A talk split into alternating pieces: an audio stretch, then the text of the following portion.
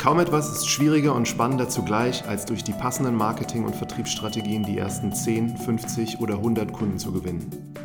Erste zahlende Kunden können eine Positivspirale auslösen und bringen ein Startup von 0 auf 1. Im Podcast Marketing from Zero to One treffe ich mich regelmäßig mit Gründern und Experten, die über ihre Startups und Erfahrungen berichten. Mein Name ist Martin Wrobel und ich wünsche euch viel Spaß bei der heutigen Folge.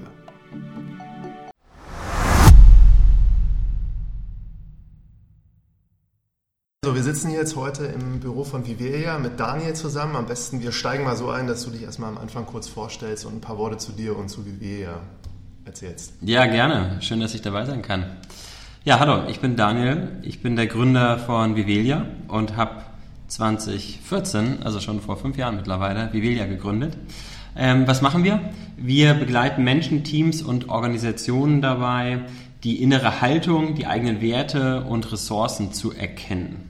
Und das machen wir, um damit einen nachhaltigen Wandel in einer Firmenkultur zu mehr Eigenverantwortung, Produktivität und Fokus zu gewährleisten.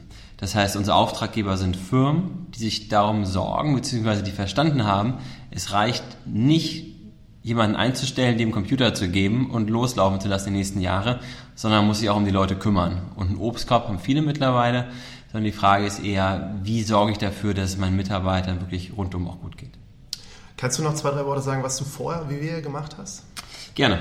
Ich habe 2010 mein Gründerdasein angefangen, frisch aus der Uni, habe ich mit einem alten Schulfreund zusammen Massivkonzept gegründet. Wir haben damals online maßgefertigte Möbel verkauft. Das habe ich 3 Jahre gemacht, bis wir dann die Firma verkauft haben, 2013, und bin dann also aus dem E-Commerce rübergesprungen ins Gesundheitswesen. Vielleicht nicht so ein ganz klassischer Wechsel, aber in jedem Fall ein total spannender. Sehr interessant. Und die Idee jetzt für Vivelia, also wie bist du darauf gekommen, dann diesen auch quasi Wechsel zu vollziehen in die andere Branche? Mhm. Ja, ich hatte damals schon ein starkes Bedürfnis danach, auch in einem Bereich zu arbeiten, wo ich einen gesellschaftlichen Mehrwert stiften kann. Einfach von der Tätigkeit, die ich jeden Tag mache. Und hatte 2013, 14 selber angefangen, mich mit dem Thema Achtsamkeit zu beschäftigen. Und damals ging es ja auch gerade erst los mit einem wirklich krassen Social Media. Also ich weiß gar nicht, wann Instagram so ganz, ganz bekannt wurde in Deutschland. Aber zumindest ist es ja jetzt auch schon ein paar Jahre her. Und hatte damals schon für mich entdeckt, dass es da eine gefühlt große Veränderung geben würde. Eine Veränderung, wie Menschen ihre Umwelt wahrnehmen und wie wir durch Digitalisierung alle viel schneller laufen und viel schneller unterwegs sind, und hatte das Gefühl, dass das große Veränderungen in unserem auch menschlichen Geist vorbringen würde. Und ich habe dann meine damalige Co-Founderin kennengelernt, die Psychotherapeutin ist, und wir haben dann zuerst mit einem Psychotherapiemodell gestartet und haben Patienten und Psychotherapeuten zusammengebracht. Und das haben wir auch einige Jahre hier in Berlin gemacht und sind auch noch weiter hier am Stammsitz. Sie ist dann irgendwann gegangen aus der Firma, und ich habe mir das Modell nochmal genauer angeschaut und habe es darauf dann refokussiert auf den Einsatz in Unternehmen, weil das auch vom Business Case dann doch noch spannender ist als der reine Psychotherapie-Case. Mhm. Ihr seid aber unter gleichem Namen gestartet, und als ihr beide damals diese Idee hattet mit diesem Psychotherapie-Modell, also Plattform, denke ich, so ein bisschen verstanden zu haben, wie habt ihr da eigentlich quasi dann angefangen, das dann auch in so eine Art Produkt zu bringen? Ja, also damals brauchten wir ganz klassisch Angebot und Nachfrage, und das Angebot, dann haben wir angefangen, die ersten Therapeuten zu akquirieren. Haben uns überlegt, wo könnte denn ein solcher Therapeut sich digitale Informationen besorgen. In unserem Fall war das die Psychotherapeutenkammer, die auch eine Webseite hat mit einem schwarzen Brett. Und da haben wir dann gepostet und haben ein neues Modell beworben und haben dann die ersten Kontakte bekommen und haben dann im Café die ersten Bewerbungsgespräche geführt. Und mir war schon damals sehr bewusst, dass auch solche wie Bewerbungsgespräche eigentlich beidseitige Bewerbungsgespräche sind. Ne? Also genauso wie sich jemand bei uns vorstellt, mussten wir natürlich mit viel Vision und Charme auch unsere Idee vorstellen. Und darüber haben wir damals die ersten Therapeuten akquiriert. Sehr interessant. Und neben den Anzeigen, die ihr da gemacht habt bei der Psychotherapeutin, habt ihr noch irgendwelche anderen Sachen? Habt ihr da auch versucht, irgendwo hinzugehen vor Ort und die Leute proaktiv so anzusprechen oder andere Sachen? Bei den Therapeuten haben wir das nicht gemacht. Wir haben das dann später versucht auf einer Sales-Seite, nämlich haben wir uns die Frage gestellt, wie kommen eigentlich Patienten zu uns? Haben da auch viel Digitales gemacht, auch verschiedenste Foren, viel Performance-Marketing gemacht, auch Social gemacht. Und ein Gedanke war, dass wir es über Ärzte machen können. Der Gedanke, dass der Allgemeinmediziner am ehesten mitbekommt, wenn es dem Patienten schlecht geht, und der braucht doch unsere Visitenkarten dann, dass er jemanden direkt an uns empfehlen kann. Und da haben wir hier komplette Straßenzüge von Berlin, sind wir abgefahren, beziehungsweise haben uns Termine geben lassen und waren dann auch vor Ort bei den Ärzten. Sehr interessant. Und die Patienten, als ihr dann die ersten Bewerbungsgespräche geführt habt und dann quasi so die ersten hatte, die da auch mitgemacht haben oder mitmachen wollten, wie ist dann die Patientenseite, also wie habt ihr da gestartet? Also auch Trial and Error, und das Schöne natürlich in der digitalen Welt ist, wir können relativ schnell ausprobieren und schauen, was funktioniert. Wir sind damals ganz klassisch mit Performance-Marketing gestartet. Mhm. Also über Google auch AdWords, ja. Vor allem. Macht Sinn. Und als ihr dann an dem Punkt wart, dass du das, wie du es eben gesagt hast, nochmal neu bewertet hast und eine andere Ausrichtung, hat das alles, was ihr bisher gemacht hattet, da so ein bisschen in Frage gestellt und ihr seid dann nochmal komplett neu gestartet, oder hast du dann darauf aufgebaut, so ein bisschen, was ihr hattet? Genau, zweiteres. Also wir haben bis dato über 50.000 Therapie- und Coaching-Sitzungen bei uns hier in dem Zentrum, in dem wir auch gerade sitzen, haben hier stattgefunden insgesamt. Das heißt, wir kennen über die Jahre sehr gut die Bedürfnisse von Nutzerseite, von Patientenseite und auch Klientenseite. Also Patient in der Psychotherapie und Klient im Coaching, und kennen die Customer Journey relativ genau. Das heißt, wir konnten sehr gut darauf aufbauen, auf der Frage, was braucht denn der Mensch von uns? Und der Grund auch, warum wir dann rausgegangen sind aus dem klassischen Psychotherapie-Modell, war, dass die Customer Acquisition Costs zu hoch waren und nicht im Verhältnis standen. Denn in Deutschland wollen viele und immer mehr eine Psychotherapie machen, aber wenige wollen dafür aus eigener Tasche bezahlen, und auch die Krankenkassen sperren sich, so gut es geht, immer wieder dagegen. Und im B2B-Bereich merken wir eine große Zahlungsbereitschaft bei den Unternehmen aus ganz verschiedenen Gesichtspunkten. Ja, aber die Unternehmen, die sich dann entschieden haben, sich für ihre Mitarbeiter einzusetzen in dem Bereich, für die sind das vergleichsweise kleine Summen auch, um die es geht. Also wenn man sich mal vorrechnet, was es kostet, wenn vielleicht ein Teamleiter von einem 500-Mann-Unternehmen das Unternehmen verlässt. Wenn man das mal anfängt hochzurechnen und zu sagen, na, der wird wahrscheinlich ein halbes Jahr, bevor er kündigt, anfangen, irgendwo extern schon mal zu suchen. Dann geht die Produktivität runter, 75%. Dann wird er irgendwann kündigen, dann hat er noch 3 Monate Kündigungsfrist, da ist er auch nur noch zur Hälfte einsetzbar. Dann muss HR anfangen, neue Mitarbeiter zu suchen. Das dauert eine ganze Weile, ist jemand drin im Prozess. Dann wird er eingestellt, muss eingearbeitet werden. Das ist nur bei 50% Produktivität die ersten Monate. Vielleicht war es der falsche, muss wieder neu gesucht werden und. Also wenn man das mal hochrechnet, dann bist du schnell bei 5-stelligen Beträgen, die es im Unternehmen kostet, wenn so ein Mitarbeiter geht. Und unsere Dienstleistung ist da einfach ein klasse Investment in die Einzelmitarbeiter, nämlich zu sagen, ich gebe einem Einzelmitarbeiter schon vorab die Möglichkeit, dass er oder sie mit ihren Themen zu uns, zu einem Externen kommt, die besprechen kann und dafür Lösungsideen sich selber ausarbeiten kann, um in eine Lage versetzt zu werden, aktiv und aktiver zu handeln. Mhm.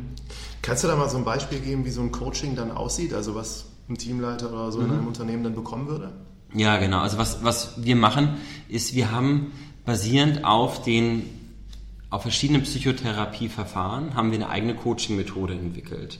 Die haben wir abgeleitet aus der systemischen Therapie, Verhaltenstherapie, gewaltfreie Kommunikation, Achtsamkeit, Mitgefühl, wenn dir die ganzen Begriffe was sagen, und haben daraus eine Gesamtmethode gemacht, die wir unseren Coaches beibringen. Und unsere Coaches sind alles mindestens Masterpsychologen und teilweise Psychotherapeuten, und die bekommen alle die gleiche Methode von uns beigebracht, durch die sie dann die Klienten begleiten. Und was wir da machen, ist erstmal ganz am Anfang eine Bestandsaufnahme zu machen. Worum geht es dann eigentlich hier an der Stelle? Mit welchem Thema kommt denn die Person zu uns? Und die Themen, die sind für uns erstmal inhaltlich gar nicht so stark relevant, also ob jemand jetzt mit einem privaten oder beruflichen Thema kommt, sondern wir überlegen dann oder schauen gemeinsam mit dem Klienten, wie können wir das, was in ihm oder in ihr schon selber drin ist, stärken. Also zum Beispiel eine ganz spannende Frage, über die sich wenig Menschen Gedanken machen, ist, welche Werte habe ich eigentlich? nach welchen Werten agiere ich eigentlich jeden Tag? Was bringt mich eigentlich dafür, morgens rauszugehen, zur Arbeit zu gehen? Was bringt mich eigentlich dafür, mit Partner X oder Y zusammen zu sein? Wir machen unter anderem Wertearbeit mit unseren Klienten und arbeiten gemeinsam heraus, welche Werte hat denn der jeweilige und welche Auswirkungen hat denn das auf die Berufswahl zum Beispiel oder auf den konkreten Konflikt, den jemand bei der Arbeit gerade hat. Und so gehen wir in Arbeitsbereiche rein, Themen rein, die Menschen häufig sich noch nie angeschaut haben. Ne? Und erarbeiten dann, in der Regel sind das 3 bis 5 Sitzungen miteinander, Lösungsmöglichkeiten für, und häufig sind es ganz konkrete Konflikte, weshalb jemand kommt, um damit besser umzugehen. Und sei es ein Konflikt bei der Arbeit mit einem Kollegen oder Mitarbeiter, kann aber auch ein privates Thema sein. Und jetzt hattest du vorhin Customer Journey gesagt, seitens der Unternehmen, wie werden die darauf aufmerksam? Macht ihr die darauf aufmerksam oder finden die euch? Ja, im besten Fall finden sie uns natürlich.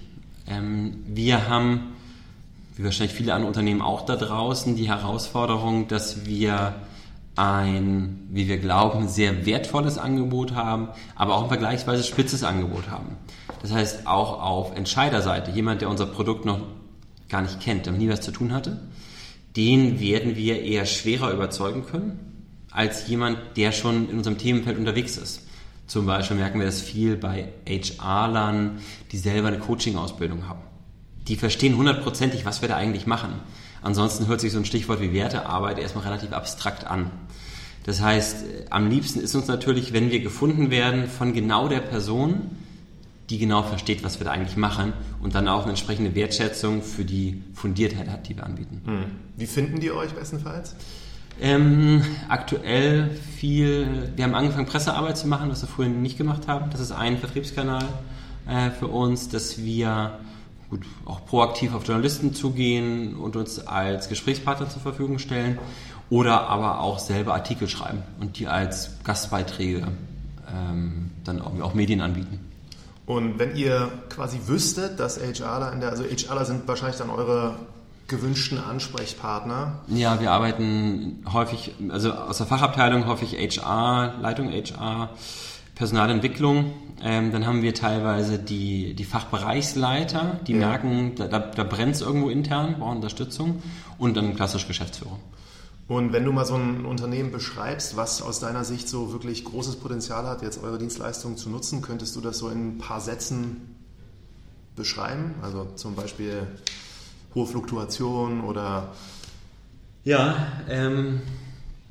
Es gibt da ganz spannende Modelle, an denen man sich orientieren kann. Ein Buch, was ich sehr empfehlen kann zum Lesen, ist zum Beispiel Tribal Leadership heißt das. Ganz, ganz spannendes Buch, die ein Modell aufbauen und sagen, Menschen finden sich in Tribes, in Gruppen zusammen und genauso ist es auch im Unternehmenskontext. Und die dann beschreiben, dass es 5 verschiedene Levels gibt, durch die man durchgehen kann. Ich weiß nicht, kennst du das Buch? Hast du mal gelesen? 5 verschiedene Ebenen. Also Ebene 0 ist... Das gesamte Leben ist feindlich, feindselig, also zu sehen, wenn man in einer Gang ist, wenn man viel mit Verbrechen zu tun hat, in einer Welt, wo es eigentlich nur ums pure Überleben geht, bis hin zu Level 5, wo Gruppen miteinander arbeiten, in dem Wissen, dass sie ausgezeichnete Arbeit machen und die sich überhaupt nicht orientieren an irgendeiner Konkurrenz, sondern die einfach, wo es darum geht, dass die eigene Arbeit immer exzellenter wird. Und da haben die in dem Buch viel mit Olympiateams zum Beispiel gearbeitet. Und so teilen sie dann Teams in die verschiedenen Ebenen ein. Und zu deiner Frage, du kannst eigentlich auf jeder Ebene ansetzen und arbeiten. Ne? Also auch wenn du in eine Organisation kommst, die vielleicht eher ganz stark hierarchisch geprägt ist, wo es vielleicht klare Prozessabläufe gab in der Vergangenheit und es eher auch eine Top-Down-Führungsmentalität gibt, und auf einmal passiert die Digitalisierung, Klick, alles muss neu gemacht werden, agiles Arbeiten ist auf einmal in und Leute sollen immer selbstbestimmt Homeoffice machen. Da passt natürlich der alte Führungsstil nicht. Und die müssen ja nicht morgen die Olympiasieger sein, aber auch mit solchen Teams ist es unglaublich wertvoll, dann zu arbeiten. Und die Mitarbeiter, die bisher von oben immer nur gesagt bekommen haben, was sie tun sollen, und auf einmal wird ihnen heute gesagt, jetzt müssen sie eigenverantwortlich agieren, dass wir mit denen arbeiten und sie selber aktiviert bekommen.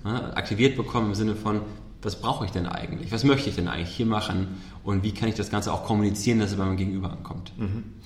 Und kann man sagen, also da sind dann eher natürlich die klassischen, denke ich, Unternehmen, sind das Unternehmen, die vorwiegend hier in der Region irgendwo Berlin sind oder sind die überall? Vielleicht kannst du auch mal sagen, wie ihr so die ersten 1, 2 dann tatsächlich also zu euren Kunden gemacht habt und vielleicht auch nochmal, wenn die euch nicht finden, was ihr dann eigentlich tut, um an den richtigen Stellen in einem Unternehmen auf euch aufmerksam zu machen. Ja, gerne. Dann fangen wir an. Also die Unternehmen, mit denen wir arbeiten, das sind häufig die schon verstanden haben, dass sie entweder mitten in einem starken Wandlungsprozess sind oder da bald reinkommen werden. Und obwohl viel von Digitalisierung geschrien wird, ist hier noch nicht überall angekommen. Und nur weil wir hier alle in Berlin-Mitte sitzen, ist Berlin-Mitte nicht der Nabel der deutschen Wirtschaftswelt. Und es gibt auch unglaublich viele Unternehmen, die einfach sehr klassisch auch ein sehr gutes Geschäft machen. Aber auch bei denen fängt es langsam an. Da kommt es dann eher über Themen wie Fachkräftemangel. Ja, oder auch interne Digitalisierungsprojekte, die vorangetrieben werden. Also wir arbeiten derzeit viel im innovativen Umfeld, da wo Innovation ein Thema ist, wo dann Menschen anfangen, sich nicht nur für digitale Produkte zu interessieren, sondern auch für den Mensch selber, wie er arbeitet. Wir arbeiten viel in Performance-Umfeldern, Unternehmensberatung, Rechtsanwaltskanzleien, da wo einfach vom Mensch auch viel auch über die Arbeitszeit gefordert wird. Und wo auch ein Ausfall von einem einzelnen Menschen auch sehr, sehr schmerzhaft ist. Ich hatte das gerade auch neulich wieder ein Gespräch mit einer Personalleiterin aus dem Unternehmensberatungsumfeld. Die haben große Schwierigkeiten in der speziellen Firma mit Frauen, mit Beraterinnen, die nach der Schwangerschaft nicht wiederkommen. Das heißt, sie sind dann top ausgebildet, haben 2, 3, 4 Jahre gearbeitet, dann schwanger geworden und dann kommen die aber nicht wieder, weil sie selber keine wirkliche Perspektive sehen oder auch das Umfeld nicht passt. Genauso bekomme ich es mit aus Großkanzleien, die mittlerweile die 80-Stunden-Woche abgeschafft haben. Die haben eine 40-Stunden-Woche eingeführt. Warum machen sie das? Hat mir auch jemand intern erzählt. Da gab es ein Treffen mit 40 Nachwuchskräften, saß auch ein Partner drin. Da wurde die Frage gestellt in die Runde, wer von euch möchte mal Partner werden? Da hat sich einer gemeldet von den 40. Also das, was wir draußen gerade erleben, ist, dass auch Generation Y und Z ganz stark hinterfragen, was möchte ich eigentlich machen, in welchen Karrierepfad möchte ich eigentlich gehen. Und darauf reagieren Firmen und das halt auch wieder viel im High-Performance-Umfeld. Genau, also Innovation, Performance viel, internationale Unternehmen viel, auch wo es auch interkulturelle Themen gibt, die auf den deutschen Markt kommen oder die ein sehr internationales Team hier haben. Generell viel, wo sehr viel von Menschen gefordert wird, wo ein gewisser Druck und auch teilweise Schmerz dahinter ist. Und kann man sich dann so vorstellen, also ein gutes Bild ist, denke ich, von den Unternehmen, die da das auch sinnvoll so einsetzen können, aber wie geht ihr an die ran? Wir haben, also die ersten Kunden hatten wir schon, als wir unser Modell dann refokussiert haben, die waren schon da und was ich dann aber machen wollte, war, dass ich auch unsere gesamte interne Organisation restrukturiert habe. Und nach außen hört es sich immer so einfach an, ach, vorher habt ihr mit Patienten was gemacht, heute macht ihr mit Unternehmenskunden. Das ist schon immer ein kompletter interner Shift auch. Ne? Die gesamte Organisation wird umstrukturiert. Und wir wollten dann möglichst schnell, möglichst viele Nutzer in unserem System haben. Und ich hatte auch ausgerufen, das war Ende November, also dass wir für Dezember und Januar, dass wir bis Ende Januar 50 Unternehmen haben wollten bei uns im System, die wenigstens eine Sitzung genutzt hatten.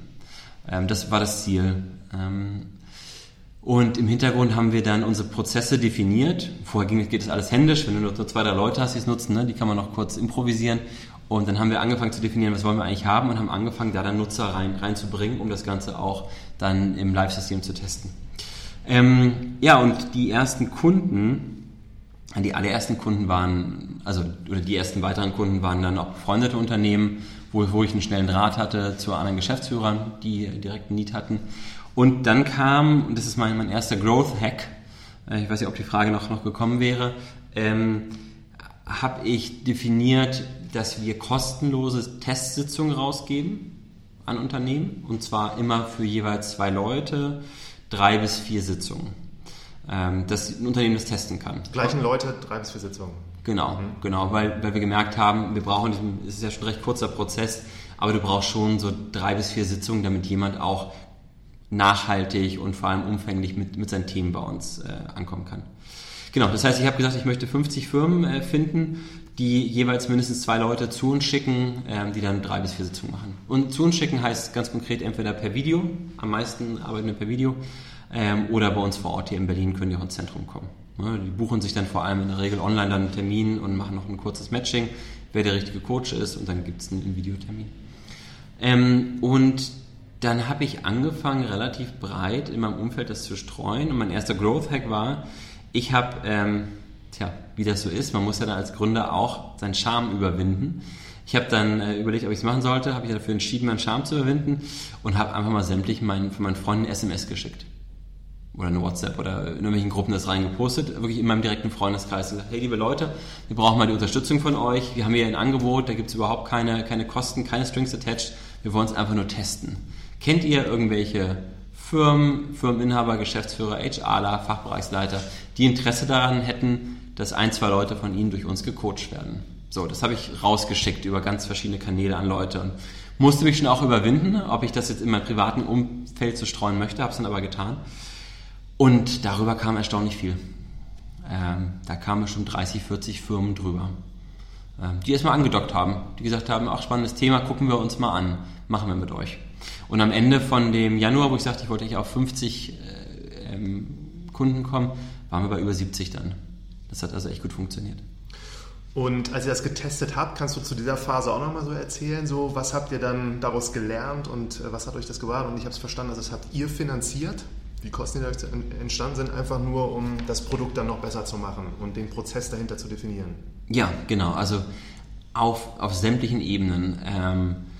Prozessseitig, also von Kontakt zu Firma, zum Entscheider, zu Verträgen, die gegebenenfalls gemacht worden sind, Onboarding der jeweiligen Firma, Erklären der Aktivierung der Mitarbeiter, dann der Sprung ins digitale Tool, was wir angefangen haben, dann zu entwickeln. Da ist der Schritt, dass der Mitarbeiter einen Code zur Verfügung bekommt, und zwar denselben wie die anderen auch, damit du hinterher nicht rückschließen kannst, wer das jetzt jeweils war aus personaler Sicht. Dass der Mitarbeiter weiß, dass er bei uns anonym andockt und dass auch das, was besprochen wird, anonym ist. Das mussten wir alles erstmal definieren, wie diese ganzen Schritte ablaufen. Den Matching-Prozess mussten wir definieren. Und auch unser Produkt selber konnten wir dann anpassen, nachdem wir dann Feedbacks erhoben haben von den Mitarbeitern. Haben dann angefangen, NPS zu erheben, sind bei 8,8, der sehr stabil läuft, was wirklich gut läuft. Ja, und das erkläre ich mir, was ich eingangs sagte, damit, dass wir Fragen stellen, die für jeden Menschen eine ganz starke Relevanz haben. Manchmal interessiert man sich weniger dafür, in anderen Zeiten, gerade in Konfliktzeiten, interessiert man sich mehr dafür. Und wir sind dann die Unterstützer, die jemanden durch so einen Prozess bringen. Deshalb gehe ich davon aus, dass wir diesen hohen NPS haben, ja. Ein Growth Hack hast du schon gesagt, hast du noch weitere so in dem Verlauf, aber was danach, sind da zum Beispiel dann irgendwelche Folgekunden daraus entstanden, die jetzt mit euch zusammenarbeiten? Na klar. Plus gab es noch weitere so kreative, einfach Dinge, die ihr getan habt? Ja, also da sind einige daraus entstanden, entweder Firmen, die direkt weitermachen oder auch Firmen, die uns weiterempfohlen haben. Zweiter Growth Hack für uns, wir haben dann angefangen, die Entscheider auch zu uns einzuladen und haben eine Veranstaltungsreihe angefangen, die wir seitdem machen. Und alle 4 bis 8 Wochen machen wir Veranstaltungen hier bei uns. Immer eine Art Abendworkshop zu einem unserer Themengebiete. Zum Beispiel? Zum Beispiel wertebasiertes Arbeiten. Mhm. Also welchen Einfluss Werte haben, persönliche Werte auf den Arbeitskontext. Oder zum Thema Achtsamkeit im Arbeitskontext. Oder wir haben jetzt im August 1 zum Thema gewaltfreie Kommunikation. Ja, und das sind alles so Themen, die man ganz klassisch ja nicht unbedingt auch im Arbeitskontext sehen würde. Vielleicht gewaltfreie Kommunikation noch eher, weil es ein Kommunikationstool ist. Aber in dem Moment, wo Leute anfangen, sich damit zu beschäftigen und auch die Auswirkungen davon zu beschäftigen, die es auf die Mitarbeiter haben kann, merkt man ein ganz starkes Interesse. Und das Offline-Format schafft nochmal eine andere Nähe. Ja? Also wie viele Leute sind dann hier? Ach, wir haben so knapp 30, 35 Teilnehmer häufig und machen das dann teilweise intern, teilweise haben wir externe Referenten in Kombination miteinander. Und das schafft einfach eine andere Verbindung nochmal. Und das ist natürlich für uns auch schön, dann mit den Kunden vor Ort zu reden. Unser Sales-Team ist natürlich auch da, um hinterher dann die Gespräche noch zu führen, um einfach auch zu hören, was jeweils ansteht, was die Themen jeweils sind, wie eine Organisation aufgesetzt ist, was sie gerade brauchen. Ja. Und das richtig verstanden habe, also die Leute, die das Coaching nehmen, sind einfach Menschen, die eine gewisse auch Führungsverantwortung in Unternehmen haben, das müssen nicht zwingend HRler sein, sondern es können auch genauso andere sein, die Vertriebsleiter in dem Unternehmen sind. Ja. Oder, ja. Also beim Testen, wenn Unternehmen unser Produkt testen wollen, dann werden häufig entweder Entscheider genommen, ja, aus HR oder Fachbereich oder Geschäftsführung oder direkt konkrete Fälle. Ich habe da mal was, ich schicke euch mal 2 Leute und dann reden wir danach weiter. Ja. Und hinterher, wenn wir mit den Firmen arbeiten, haben wir verschiedenste Modelle. Wir haben einige Kunden, die es allen Mitarbeitern zur Verfügung stellen und andere, die es dann dezidiert eine Gruppe anbieten. Wir haben uns jetzt auch im Laufe der letzten Monate dahingehend weiterentwickelt, dass wir weitere Produkte dazu genommen haben, nämlich Workshop-Formate, die wir auch beim Kunden machen. Wir bieten auch ein EAP an, das bedeutet in dem Zusammenhang Employee Assistant Program, ist eine Art hochqualifizierte Telefonseelsorge, wo wir uns um persönliche Belange kümmern von Mitarbeitern. Und bieten auch Webinare an und ähnliches. Und was wir aber machen, wo wir uns hinentwickeln, ist, dass wir viel stärker über Gesamtkonzepte arbeiten. Also ja, wir können auch mal einen einzelnen Mitarbeiter versorgen, wenn der ganz akutes Thema hat, aber viel spannender für uns, auch einfach für die Arbeit und für unsere Arbeitszufriedenheit ist es, wenn wir mit einem Unternehmen arbeiten, wo wir merken, dass wir dann wirklich einen Impact haben, ja, dass wir die Firmenkultur positiv beeinflussen können. Und dafür sagen wir, müssen wir eigentlich mit mindestens 10% der Mitarbeitern interagieren in der Form. Das ist häufig so eine Mischung aus Workshops, zum Beispiel einen alle 3 Monate und dann angesetzt danach Coaching, um eine Art Schneeballeffekt zu haben. Ja, und was dann halt passiert, ist unglaublich spannend, wir hatten ja eingangs kurz im Vorgespräch über das Thema Autopilot gesprochen und wie Menschen häufig ja vor sich hin arbeiten und agieren und abends kommt man dann irgendwie nach Hause und denkt, boah, langer Tag, jetzt ein Bier trinken, morgen geht's weiter. Kann ja auch mal solche Tage geben, aber schöner wäre es ja, wenn man viel aktiver durch den Tag gehen würde und für sich selber stärker bestimmt, was möchte ich eigentlich machen? Da ist ja drüben der doofe Kollege schon wieder. Bin ich jetzt mürrisch zu dem oder bin ich heute mal anders zu dem und sehe dann, was das für eine Auswirkung haben kann? Also das zu merken, wie wir dann eine gesamte Firmenkultur zum Positiven noch begleiten können, ist unglaublich spannend.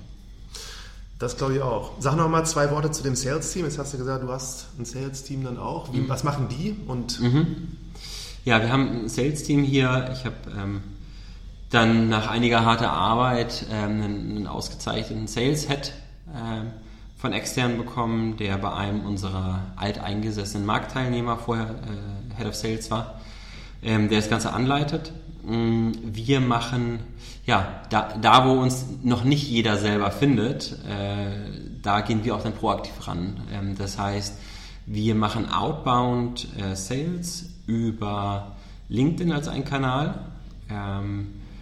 Wir machen viel auch über Recherche von relevanten Unternehmen, um die dann ganz dezidiert auch anzusprechen, ja, zu schauen, dass es da einen konkreten Need geben kann, aufgrund von einer gewissen Variable. Und telefonieren ganz auch proaktiv damit Unternehmen. Und wenn jetzt dann ein Unternehmen sich für euch entscheidet, kannst du da was sagen? Also was bezahlt man dann dafür? Ist das pro Sitzung oder zahlen die dann da einfach, haben 10 Mitarbeiter, denen sie das anbieten möchten? Genau, also das kommt dann auf die jeweiligen Module drauf an. Ganz klassisch, also zum Beispiel wenn wir sagen, wir machen eine Firma vielleicht mit 500 Mitarbeitern und in dem ersten Jahr machen wir vielleicht mit einer Gruppe von Führungskräften, vielleicht sind 20 Leute, die begleiten wir. Dann würden wir mit denen zum Beispiel ein Gesamtkonzept erarbeiten, je nachdem wo sie stehen, von 4 Workshops verteilt über das ganze Jahr für die Mitarbeiter und dann jeweils für die 20 noch einzelne Sitzungen danach, also auch wieder so 3 bis 5. Das heißt, du bist dann vom Gesamtpaket bei einem niedrigen 5-stelligen Betrag. Okay, dann noch so 2, 3 Fragen retroperspektiv. Es ist jetzt schon so 5 Jahre seit Gründung, ne, mit all den Erfahrungen, die du jetzt wieder in diesem Abschnitt gesammelt hast. Wie schätzt du das ein? War das für dich sehr schwierig oder für euch jetzt einzukommen, wo ihr seid? Was waren da so auch im Thema, worüber wir sprechen, so die 2, 3 Dinge, wo du sagst, das war jetzt wirklich herausfordernd und vielleicht auch noch so 2, 3 Learnings, die du jetzt an jemanden weitergeben könntest, der ebenfalls gründen will. Vielleicht nichts irgendwo mit dem Modell zu tun hat, was ihr macht, aber wo du einfach jemandem sagen kannst, so achte auf das und das, das wird dir helfen.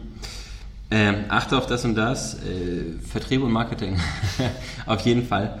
Also wir sind ja mit unserem Produkt im breitesten Sinne im Gesundheitswesen. Und es gibt ja auch einen Grund, warum irgendwie Digital Health jetzt in 2019 auf einmal sexy wird und nicht in 2005 oder 10 oder 15. weil es einfach unglaublich schwer ist, da Modelle zu etablieren, weil sich viele Gründer dann vorher andere Branchen gesucht haben, um Modelle aufzubauen, genauso wie ich ja vorher auch im E-Commerce war in 2010. Das heißt, worauf achten? Darauf zu achten, einen wirklich guten Marktzugang zu haben, wie auch immer der aussieht. Im B2B im besten Fall natürlich zu starten, schon mit bestehenden Kontakten, dass du auch schon weißt, wo die ersten Euros für dein Produkt herkommen. Ich glaube, ganz klassisch und überhaupt kein Geheimnis, ist ja von vielen Gründerteams die Herausforderung, dass sie sich zu sehr aufs Produkt konzentrieren und sich zu wenig die Rahmenbedingungen drumherum anschauen und zu wenig schauen, wo dann auch wirklich Umsätze herkommen können.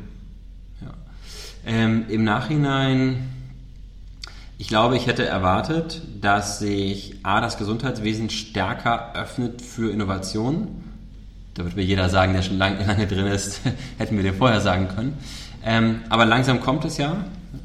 Langsam gibt es ja auch viel noch digitale Produkte im Gesundheitswesen. Und ich glaube auch, das gesamte Thema Mitarbeiterbetreuung, Achtsamkeit etc. wird auch noch viel stärker in den nächsten Jahren kommen. Ich glaube, da sind wir jetzt gerade noch am Anfang und auch da hätte ich mir gewünscht, dass es auch schneller gehen würde. Jetzt aus unserem beiden Vorgespräch, wo du auch nochmal gesagt hast, du hast jetzt was Besonderes gemacht, auch so ein bisschen lebst du ja auch das vor und warst 10 Tage im Kloster. Mhm. Vielleicht kannst du da nochmal ein paar Sachen erzählen, weil das ist ja etwas wirklich Besonderes, was ich jetzt in der Form auch selten gehört habe, aber was total Sinn macht. Ja. In Betracht auch genau bei dem Thema, wo ihr so dran seid. Ja, kann ich gerne machen. Also der Grund, warum ich ins Kloster gegangen bin für 10 Tage, und das war in dem Fall ein buddhistisches Kloster mit 4-mal am Tag meditieren und viel Waldspaziergängen. Der Grund, warum ich es gemacht habe, war, dass ich gemerkt habe, ich war einfach ausgebrannt. Ich brauchte mal einfach eine Pause. Und eine Pause im Pool, Hotel, Glas, irgendwas in der Hand, hätte es dann einfach nicht getan. Und ich wollte mal wirklich raus und wollte mal einen Reset-Knopf drücken. Das war so die Motivation dahinter. Und was da passiert ist, war eine Mischung aus körperlicher Entspannung, jeden Tag 10 Stunden schlafen, gutes Essen 3-mal am Tag und Waldspaziergang. Das ist ja so schon auch entspannt. Und dann aber vor allem durch so buddhistische Meditation bin ich sehr stark erstmal zur Ruhe gekommen, zur äußeren Ruhe, weil gab ja wenig Lärm und wir haben auch nicht kommuniziert, aber dann auch zur inneren Ruhe. Und ich habe das hinterher verglichen wie mit einer Schneekugel, die man so schüttelt, wo so Figuren drin sind, wo Schnee drin ist. Und was passiert ist durch das Schweigeretreat war, dass dieser Schnee in der Schneekugel sich gesenkt hat. Und dann wurden die einzelnen Figuren sichtbar. Und die Figuren in Form von Klarheit, Werte, wer sind eigentlich die wichtigen Menschen in meinem Leben? Was sind eigentlich meine eigenen Prioritäten? Wie oft fragt man sich denn so eine Frage wirklich mal und macht sich Gedanken, was sind eigentlich meine Prioritäten im Leben, jetzt gerade in dieser Lebensform? Und das ist da für mich rausgekommen, ne? Wie bei dieser Schneekugel, wo der Schnee dann unten ist und die Figuren stehen. Und was wir hier bei der Arbeit machen, und das ist eine ganz schöne Verbindung für mich, ist, wir haben hier keine Zeit, dass sich der Schnee in der Schneekugel senkt und die Figuren zum Vorschein kommen. Das heißt, wir arbeiten mit den Mitarbeitern. Während der Schnee da ist, sorgen wir dafür, dass die Figuren stärker strahlen, dass Menschen sich Gedanken machen über Werte und über eigene Prioritäten und was sie eigentlich wollen im Leben. Und das Ergebnis davon für mich war und ist weiterhin, ich bin viel fokussierter, ich schaffe wahrscheinlich in doppelte Leistung in halber Zeit, ich bin viel ruhiger geworden aktuell. Meine Mitarbeiter, habe ich hinter der Hand gehört, sagten auch, ich hätte eigentlich auch schon früher gehen sollen. Ins Kloster. Ins Kloster. Ja, also ich bin schon wirklich jetzt ein Verfechter auch zu sagen, das macht regelmäßig wirklich Sinn, wenn man sich nach sowas sehnt, das zum Beispiel auch einmal im Jahr zu machen, eine solche Erfahrung zu machen. Also für mich war das ganz, ganz toll. Ich meditiere seitdem. Wir haben ja jetzt auch bei der Arbeit in Meditationsrunde, finden wir uns zusammen, so 2-3 Mal die Woche. Und es gab noch andere Auswirkungen davon. Ich habe nämlich vielleicht das auch noch als ein Hinweis oder ein Lesson learned von mir. Als ich wiederkam und ja innerlich ganz ruhig war und ganz wenig Lautstärke hatte, fand ich es ganz spannend dann zu merken, worauf ich am sensibelsten reagiere. Und das war für mich dann festzustellen, über wie viele Kanäle ich eigentlich den ganzen Tag kommuniziere. Und ich habe da mal durchgezählt, es waren über 10 Kanäle. Also sowas wie berufliche E-Mail und dann haben wir noch irgendwie Slack und dann haben wir noch 2-3 andere Tools. Dann nutze ich WhatsApp irgendwie auch noch beruflich. Ab und zu kommen wir über Facebook was Berufliches rein. Dann, ich als Gründer habe so eine ganz starke Verbindung zwischen Arbeit und Privat. Das heißt, ich mache privat dann auch noch, oder mache während der Arbeitszeit meine private WhatsApp und 2 E-Mail-Adressen. Dann kommt noch einer ins Büro rein, dann Telefon, also über 10 Kanäle. Und ich habe gemerkt, das stresst mich unglaublich, die alle synchron zu beantworten. Und was ich jetzt mache, ist, dass ich mir bewusst Kanäle ausmache. Dass ich also sage, ich mache tagsüber keine privaten WhatsApp oder nur in ganz Ausnahmefällen.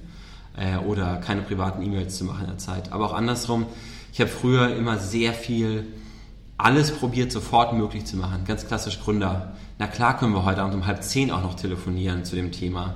Und das probiere ich einfach nicht mehr zu machen. Mir also dann auch die Zeit zu nehmen, zu sagen, jetzt ist irgendwie 8 Uhr, ich bin zu Hause, ich mache das Handy aus und ich mache es erst morgen früh wieder an. Damit sich der Schnee in der Schneekugel nicht die ganze Zeit so durchgeschüttelt wird. Ja, genau so. Okay, letzte Frage hätte ich dir vielleicht als erste Frage stellen wollen, da du sagtest, du hast direkt nach dem Studium gegründet, ne, und da ich auch sehr viel Kontakt natürlich zu den Studenten habe, wie ist das für dich gewesen? War das sofort klar, dass das dein Weg ist, oder ist das dann eigentlich mehr durch einen Zufall entstanden, und würdest du Studenten heutzutage auch raten, so direkt nach dem Studium zu gründen, oder wie sind da deine Gedanken zu? Ja, also ich habe noch ein Jahr am Studium gearbeitet. Und das fand ich so schrecklich. Ich bin dann daraus geflüchtet und habe dann parallel Tim Ferriss gelesen damals, The Four-Hour Work Week, mit dem E-Commerce-Modell, was er darin beschreibt, und habe das dann mit einem Kumpel nachgebaut. Und das hat auch geklappt? Das hat auch geklappt, ja. Wobei, wir haben mit einem anderen Produkt angefangen. Wir haben zuerst asiatische Brettspiele verkauft, haben da dann gelernt, wie E-Commerce im Kleinen funktioniert, und haben daraus dann die Möbel-Brand entwickelt. Asiatische Brettspiele heißt? Was heißt das? Go heißt das Spiel. Also von AlphaGo hier. Das sind Bretter und einzelne Steine und Schalen, die wir dann in Sets verkauft haben. Also witzig. Würde ich empfehlen zu gründen? Ja, wenn man das für sich machen möchte, auf jeden Fall. Es gibt dort einen schönen Spruch, wenn man erst auf den Knien ist, kann man auch nicht richtig fallen. Also man hat natürlich viel weniger auch Ansprüche und Anforderungen an vielleicht eine eigene finanzielle Sicherheit, an das eigene Umfeld. Das ist schon ein Riesenvorteil. Also diese Unbedarftheit und dieser bei mir naive Optimismus, einfach mal zu machen, ohne sich dreimal rückversichern zu müssen, ist schon ein massiver Vorteil, wenn man das aus dem Studium direkt rausmacht. Auf der anderen Seite ist es natürlich toll, mit gewisser Berufserfahrung in Themenfelder reinzugehen. Und dann auch schon gewisse Fachkenntnisse zu haben. Also entweder über eine eigene Arbeitsweise, weil man einfach besser geworden ist, oder aber über das Feld, in dem man dann sein Unternehmen bauen möchte. Ich würde auch die These aufstellen, nachdem wir jetzt in den letzten 10, 15 Jahren einen massiven Run gesehen haben auf B2C-Geschäftsmodelle, dass die nächsten 10 Jahre stark geprägt sein werden von B2B-Geschäftsmodellen. Aber es sind halt eben dann Modelle, wo du als mal junger Gründer wenig Ahnung von hast. Und auch da kann es Sinn machen, dass du erstmal irgendwo reingehst, vielleicht für ein Themenfeld, was dich interessiert, um dann zu schauen, in diesem B2B-Kontext, wie kann man denn etwas besser machen? Und da hilft es natürlich schon, auch Arbeitserfahrung zu haben. Ja, macht total Sinn. Dann möchte ich sagen, ganz herzlichen Dank. Ich fand es ein spannendes Gespräch und wünsche euch weiterhin viel Erfolg. Super, Dankeschön.